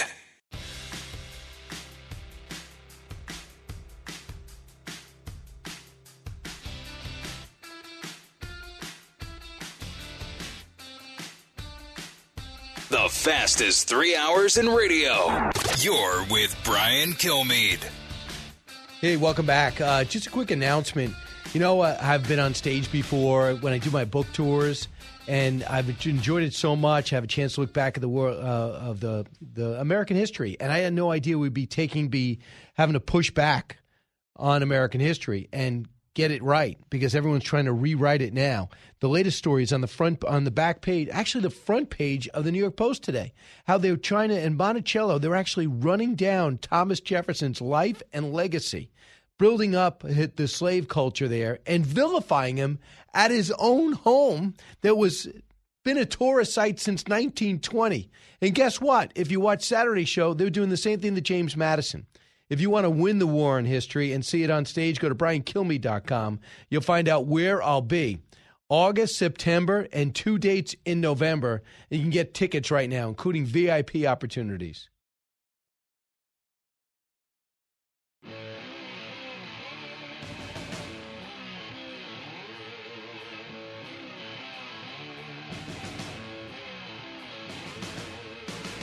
The talk show that's getting you talking. You're with Brian Kilmeade. You have to answer for Santino, Carlo. Mike, you got it all wrong. You fingered Sonny for the Barzini people. Ah, that little farce you played with my sister. You think that could fool a Corleone? Mike, I'm innocent. I just run the kids. Please, Mike, don't do this to me. Barzini's dead.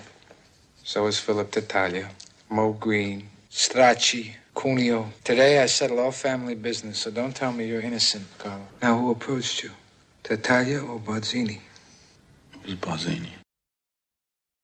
Uh, that is Godfather, the first, the original.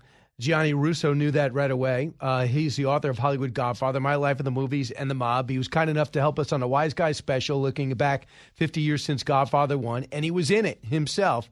And he's portrayed, I believe, in The Offer, which is a series I'm not done with, but it's fantastic on Paramount Plus, which is based on uh, the making of The Godfather. Uh, Gianni, welcome back. Thank you, my man. How you been? All right. Good. Thanks for helping us out in that special. Uh, As usual, You're the MVP. You provided the glue to bring us through the reality and the actual acting because you were in it, and then the aftermath and what this and, and what the uh, the mob was all about. A word that they could not use in The Godfather. But I wanted to get your reaction to James Caan's passing. You you knew him. You first met him on the set of The Godfather. Am I right? I met him on. I met him at rehearsal at on Patsy's, 119th Street, and um, he didn't like me then, and he went to his grave not liking me now. Why? what did he What did he not like about you? I I don't know. You know, it's so funny. I tried to figure it out. I'm not. I wasn't an actor. I was 27 years of age. My ego. I wanted to be in the movie, and uh, the good news. I felt very comfortable because Patsy's on 119th Street. I used to go there all the time. That's Fat Tony Salerno's. That was the Genovese family, and I was working for Costello, who was their boss basically as a messenger. So I used to go up there all all the time with five thousand, ten thousand dollar midnight loans. Used to call them because of the Zigonet games. So when they said the rehearsal was there, I said great. So I got there early. I'm in a Brioni suit. I got a Chinese chick driving my '65 Bentley, and here comes all these guys that you know I never met before. Sterling Hayden, Richard Conte, all these guys, and you know James Caan, and they gave us instructions, which I thought was interesting.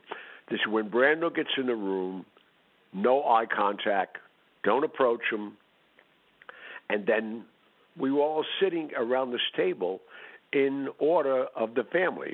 It was Brando, Mor- Morgana King, then Sonny, Fredo, Michael, Diane Keaton, Talia, me. You know, so we were all there.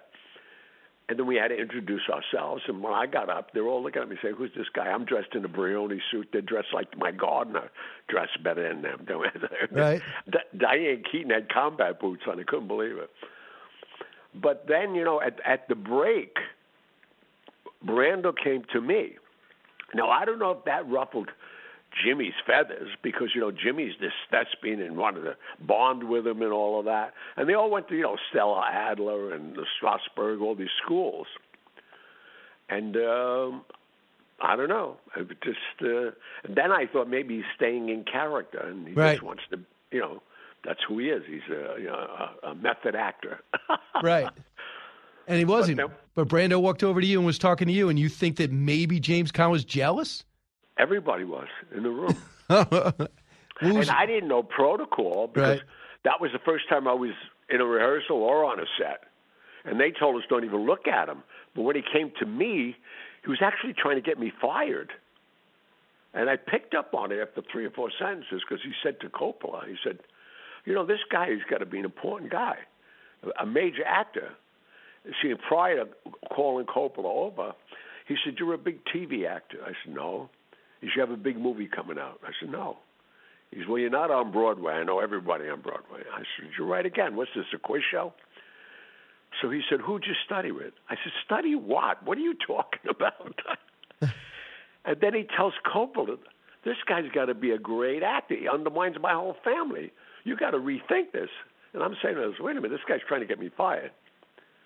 So again, not knowing protocol, I said, Francis, go over there a minute. I dismissed the director. The whole room went quiet because Coppola walked away. I put my arm on Brando and walk him in the back where the Zigonet game would be going on. I knew it wasn't going what on. is a Zigonet game? It's an Italian, very hard uh, Oh. dice and cards. It's a Okay. major game. Big, big, big, big money in it. But anyway, so I get him out of earshot. I don't want to embarrass the guy. And I said, let me tell you something, okay? All due respect, I know who you are, but you get me fired. Listen to me carefully. You get me fired, I will suck on your heart. You will bleed out here. You can't embarrass me like this. He looked at me, he stepped back, He said, "That was brilliant. You could really do this part." He thought I was acting. I meant it because everybody, I, everybody I told was going to be in the movie. "How you going to be in that movie? You're not an actor." Well, how did tell everyone, Gianni, how you got in the movie? Well, I got in the movie, and it's not what's in the offer, because in the offer, they're saying, you know, they treat me like a, a bum. Actually, people call me. I won't watch it. Even the kid that got the part called me because he read my book, Hollywood Godfather. He said, Mr. Russo, I just got cast to play you. Is it all if I do? I said, well, that's very nice of you to call me. He said, well, no, no, I read your book. I'll ask you first. But the good news, it's right now, I can't believe I'm in the James Patterson book right now. It just came out called Defense Attorney. It's about Barry Slotnick. And Barry Slotnick was in the room with Joe Colombo at Gulf and Western when Joe Colombo told Bobby Evans, Stanley Jaffe, Al Ruddy, and all of them, you want me to cooperate with you? Gianni Russo plays Carlo. And they all looked at each other and they were dumbfounded and he caught him off guard. He said, okay. That's how I got the part. And for your audience, James Patterson book, page 70, 71. Whatever you're watching on the offer, Okay. look at that.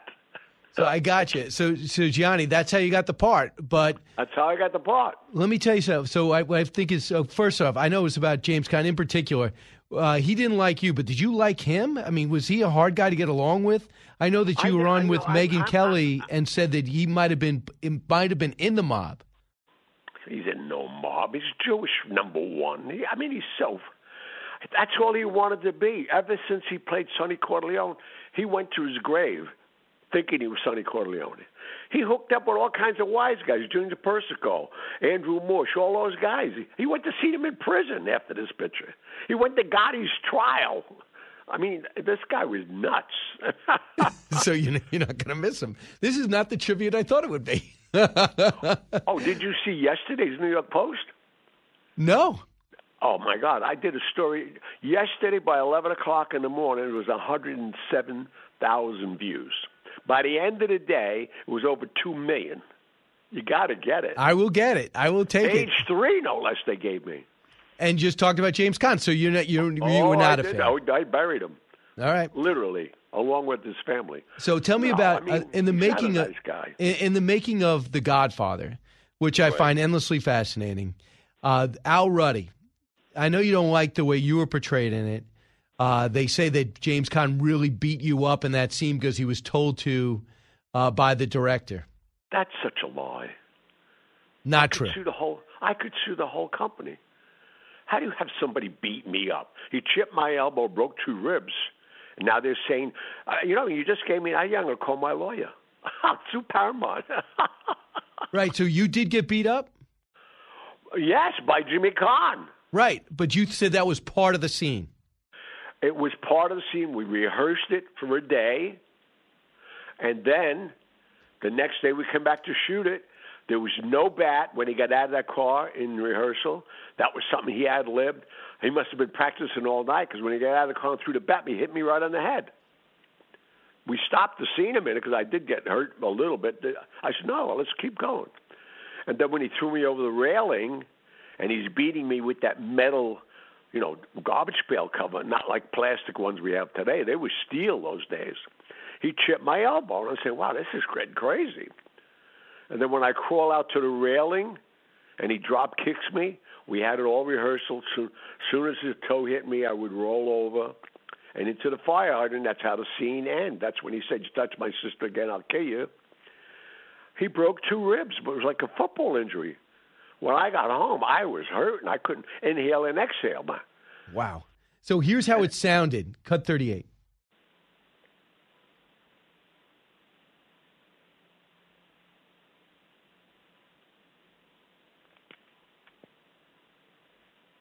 Uh, it doesn't look like we have it, but it was uh, more visual. That's when he just they show you getting uh, getting beat up by um, by Sonny. Lastly, just uh, real quick, Gianni Russo. By the way, pick up his book Hollywood Godfather. You will not be able to put it down. Uh, Gianni, real quick. Um, in the offer, Al Ruddy, they said like he single handed, he did a lot of extraordinary things in order to put this thing together. Does he deserve as much credit as they give him in the offer? Well, you know, uh, uh, I haven't seen it. All I keep hearing it's the Al Ruddy story. I did everything. Nobody did anything. I, I did. Did I, in the offer? Did they say I found the location up on Longfellow No. Road where we shut the wedding? No. No. See, nope. Right. My grandfather knew the guy who owned the house. He was the gardener. And they were looking for the house. They lost the house in Manhasset. They were they were picketing everything. Joe Colombo didn't want this movie made in New York State. Could uh, you know Italian Defamation League? Yep. And I found the house up on Longfellow Road. I found La Rosa's pastries to make the cakes. The band that's in the movie, Nino Morielli, would played at my first wedding on Staten Island. so they don't give you any credit. That's bad. They have you in there in the movie. I know. Gianni, Oh, I you know what it is? well, go ahead. I, I own Corleone Fine Italian Foods. Go online. I own it. I own all the liquors in 73 countries. When Michael said at the end of the movie, "No, Carlo, your punishments, you're out of the family business," I own them all. I own Genco olive oil now throughout the world. Awesome. Gianni, thanks so much. Gianni Russo, thank you. Appreciate it. Back in a moment. It's Brian Kilmeade. Hi, everyone. It's Brian Kilmeade. Welcome back. At top of the hour, I'm going to be on Outnumbered. I'll be the guy in the middle. Meanwhile, I'm just looking at my watch. I'm just thinking, you need to know more. More to know. Leonardo DiCaprio offered Pete Buttigieg some speaking tips during his presidential run. Must have not worked too well, right? Uh, according to a political strategist named Liz Smith, the former senior communications director for Buttigieg, tells TMZ that Leo offered private coaching session and Pete ahead of a national televised debate. Leo extended the offer back in 2019 during a swanky private fundraiser for Pete in Los Angeles mansion, including uh, included there Paris Hilton, Ashton Kutcher, Katy Perry, Orlando Bloom. We're also told that most celebrities like Paris just took selfies with Pete and exchanged pleasantries. Leo went a step further, giving Buttigieg the ultimate offer during a conversation in one of their mansion back rooms. Leo's pitch went like this He would help Pete with his speaking style and coach him up on the best way to deliver his talking points. Really? I know he's a great actor, but he's not a great motivating speaker, right? And when is he like a political expert, right? And goes on to say that uh, Liz was ecstatic when Pete told her about Leo's offer. But when she asked if he got DiCaprio's digit, she was that he didn't, and she was disappointed. She was beside herself. She she chalked it up to Pete not fully grasping the significance of Leo's offer. What's the significance? He's just a big celebrity. I know. It's like if Jack Nicholson offers you tips. Not really. No thanks on speaking. If you want to act, yeah. But I know that's a lot of confidence that he has. But, you know, he's like tiptoeing around uh, politics. You never know if he's going to get in. Next. The superhero costume worn by George Clooney in 1997's Batman and Robin is up for auction. It comes with a hyper realistic Clooney mannequin. Wow, hyper realistic. Heritage Auction says the batsuit made famous by the Joel Schumacher film and infamous for the exaggerated nipples featured on the body armor. There were exaggerated nipples on his body armor? You learn a new thing every day. Did you know this? I did not know about exaggerated nipples. I, I mean, I got to start hanging with Hollywood types. Clear, clear, if only Leonardo gave, wanted to give you advice. Right. It would be great. Then I'd ask him about George Clooney's uh, nipples on his Batman outfit. It would be perfect. Uh, the cowl and cape are both marked GC for George Clooney and originally came with the Warner Brothers archives. The bodysuit is a stunt suit, and the bat emblem with, from cap, cape fasteners were created from originals to complete the display. I don't know how much people would pay, but I don't think he was happy with his performance. Is that true? He was not. Ha- I don't think he liked his Batman performance. I don't know that answer. Pete would know, but unfortunately, you're stuck talking to me today. Next, COVID was the third leading cause of death in the U.S. in 2020 uh, and 2021. One in eight people lost their lives. Oh, that, that ended up dying. Heart disease remained number one, cancer number two, COVID number three, uh, accidental deaths, that's a pretty broad one, and stroke, uh, 267,000. Why that matters, the virus expected a huge human uh, toll after vaccines became um, uh, accept, uh, available and directly affected other causes of death. Perhaps. Because people are afraid to go to the doctor to get their regular checkups. Yeah, next. Americans trust local and family owned businesses more than any other kind. They told, polled 2,000 people. 67% said, give me the local hardware store over Home Depot. Does that surprise you? It makes total sense. They're generally people in your community. You know them. You know, they don't want to lie to you and then bump into you later at like a T-ball game. Right. Uh, that's a. I, that could be true. Flexible flyer. You got to buy a flexible flyer. You're not going to get it at Home Depot. You go to the local hardware store. And the local hardware stores, I will say, generally give the kids a nice little toy of some sort. Really? Uh, they usually do to Richard. Hardware stores have toys. They, they give. He always comes home with something when he goes with Andy, uh, whether it's a lollipop or some little fun thing that he's thrilled about. All right, that's good to know. Next, dog be, uh, dog became man's best friend thanks to a gene that lowers stress, according to our new research. One of the world's most famous pets descends from wolves. However, the domestication of the uh, dog has baffled evolutionary experts for decades. A Japanese team believes they have solved the riddle. Dogs carry two mutations of a gene known as MC2R. Jot this down, please, because I. Um, it's called melanocortin 2 receptor. It produces the hormone cortisol, nature's built-in alarm system, which releases then someone experiences fear or anxiety. Does that make sense now? I, I'll look it up more. But did you see too though um, that Brazil is the home to the happiest dog owners? Is that a random fact for you? Right, something I really can't make any use of. Although Tucker was in Brazil two weeks ago, I could I could have given that to Tucker. You couldn't. You could could have asked people on the street if they're the happiest dog owners. Next, the average customer spends three hundred and fourteen dollars each month on impulse buys. Now, currently, the average spends three hundred fourteen a month, uh, up from two hundred seventy six in twenty twenty one and one eighty three in twenty twenty. Three in four, that 73% of respondents say most of their purchases tend to be spontaneous. A large number from 59% who held the same sentiment last year. Why do you think that is? I'm not sure, but my question for you is: Do you think that's an accurate number, 314 a month, or do you spend more on impulse buys? I don't know. What's an impulse buy? A buy that you you never buy and, and know it's an impulse buy. You identify impulse buys if you don't use it in the aftermath of your uh, uh, end of the year inventory. I would say impulse buy is like you're in line at the store and you see something really fun. You're like, why not? You just grab it because and, but it looks you cool. use it. And what you mean an impulse buy, but an impulse buy is, tends to mean it's an accessory not needed. Or it's just something you didn't really think much about, or like you just like thought it was cool in the moment, and you just grabbed it without doing a lot of research on it. That's a good point. Uh, I think that you could do that, but a lot of times people they put these things on the closer as you weave through the line to get your attention to alert you to things you might need. Correct. That you never knew you knew you needed. Does that make sense? No. Yes. But yeah, but you also tend to buy a lot of things because you just forget them, like chargers, right? Right. I have, but now I have two chargers here, ready to go on my iPad, ready to go on my iPhone. Let's see if they're going to be there tomorrow. I hope so. Well, we know who to blame. you? Yes. No. All right. Thanks so much for listening. Keep it here, Brian Kilmeade Show.